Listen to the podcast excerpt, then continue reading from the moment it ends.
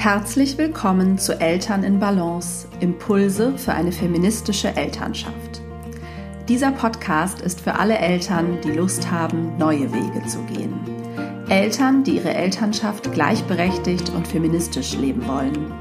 Eltern, die wirklich gemeinsam Vereinbarkeit gestalten und zusammen die Verantwortung für alle Arbeiten innerhalb des Paar- und Familienlebens übernehmen möchten. Für all diese Eltern gibt es hier regelmäßig Gedanken und Gesprächsanstöße für eine Elternschaft in Balance. Hallo und herzlich willkommen zur neuen Podcast-Folge, die die erste Folge einer Themenwoche ist, die ich diese Woche mache im Rahmen des neuen Eltern als Team Online-Kurses, für den ihr euch noch bis zum 10. April anmelden könnt. Und ich habe gestern am Sonntagabend ähm, ein kostenloses Webinar gegeben, wo es um die fünf Fehler einer vermeintlich fairen Aufgabenteilung ging. Und dann kam mir die Idee, dass ich ja jetzt einfach im Laufe dieser Woche von Montag bis Freitag jeden Tag nochmal einen dieser Fehler hier teilen kann, weil vermutlich nicht alle Podcast-Hörerinnen beim Webinar dabei waren. Wenn du dabei warst, kannst du die Folgen hören, musst sie ja natürlich nicht hören, dann kennst du sie schon. Genau, ähm, das ist einfach ein spannendes Thema, ähm, das ja, glaube ich, viele betrifft, ne? dass viele Eltern denken, wir machen das doch schon alles richtig und wir bemühen uns doch hier so sehr um eine faire Aufgabenteilung. Wieso klappt das denn trotzdem nicht, beziehungsweise wieso fühlt es sich denn am Ende trotzdem nicht fair an? Und ja, da möchte ich euch fünf Erklärungen geben und heute teile ich, wie gesagt, den ersten Fehler.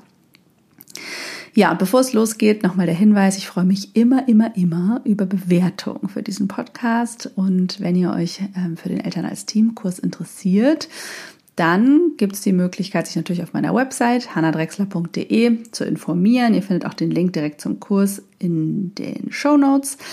Ähm, es gibt eine Interessentin bzw. Warteliste zum Kurs. Für die könnt ihr euch auch eintragen, wenn ihr noch weitere Infos bekommen wollt, als die, die ihr auf der Website ohnehin findet. Bis morgen um Mitternacht, also am 4. April, könnt ihr noch euch zum Early Bird Preis einen Platz im Kurs sichern. Und ansonsten könnt ihr euch aber, wie gesagt, noch bis zum 10. April anmelden und am 11. April geht's dann los und ich freue mich schon mega darauf die Elternpaare, die sich anmelden, dabei zu begleiten, ein Organisationssystem für ihren Familienalltag zu finden, der sie wirklich entlastet und ähm, ja, dass eben alle Aufgaben der Haus- und Care-Arbeit, die langfristigen und die kurzfristigen, inklusive der mentalen Last dazu mitdenkt. Ja, so, und jetzt geht's los mit dem ersten Fehler äh, einer vermeintlich fairen Aufgabenteilung.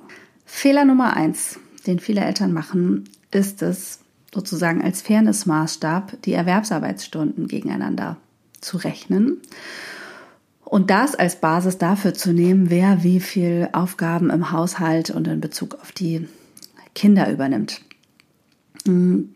Das, würde ich sagen, ist aber nicht fair, denn Care-Arbeit ist Arbeit.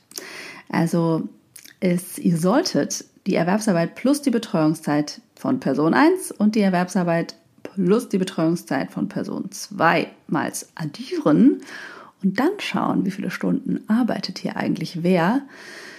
Und gerade bei Betreuungszeit und Care-Arbeit schließt das natürlich Nächte mit ein.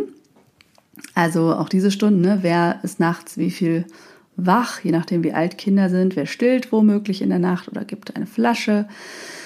Ähm, wer muss aufstehen, weil irgendwer nochmal aufs Klo muss? Äh, wechselt ihr euch da ab? Äh, ist das irgendwie in der Regel eine Person? Das solltet ihr auf jeden Fall dabei bedenken, weil bei dieser Frage, in welchem Verhältnis wer für was zuständig ist, wird eben meist aufgrund unbewusst verankerter Rollenbilder und unserer Prägung davon ausgegangen, dass die Person, die mehr zu Hause ist, dann eben auch für den Großteil der Haus- und Care-Arbeit zuständig ist, beziehungsweise diese delegiert ähm, ja, und das würde ich aber sagen, ist eben, wie gesagt, nicht so richtig gerecht, weil eine Woche endet eben nicht nach 40 Stunden.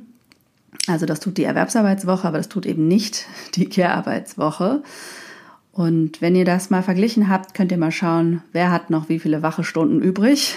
Und ja, äh, da kann man doch oft zu dem Schluss kommen, dass alle Arbeit, die nicht parallel zur Kinderbetreuung stattfinden kann, also es gibt natürlich Care-Arbeit, wie irgendwie Essen für Kinder machen oder welche Krümel wegwischen oder die irgendwo hinfahren, begleiten, keine Ahnung, die, die ergibt sich, die findet parallel statt. Aber die, die man vielleicht nicht parallel machen kann, wie Wäsche oder den Einkauf, es mag mal gehen und mal nicht, bestimmte Putzaufgaben gehen nicht, bestimmte Orga-Arbeiten gehen nicht, dass die eben dann zu gleichen Teilen verteilt werden sollte ähm, oder eben entsprechend des Verhältnisses, das da sozusagen rauskommt. Ja, das ist der erste Fehler. Morgen teile ich den zweiten. Ähm, wenn ihr gespannt seid, seid ihr wieder dabei und teilt auch sehr gerne diese Themenwoche mit anderen Eltern, für die das eben relevant sein könnte. Viele liebe Grüße und bis morgen.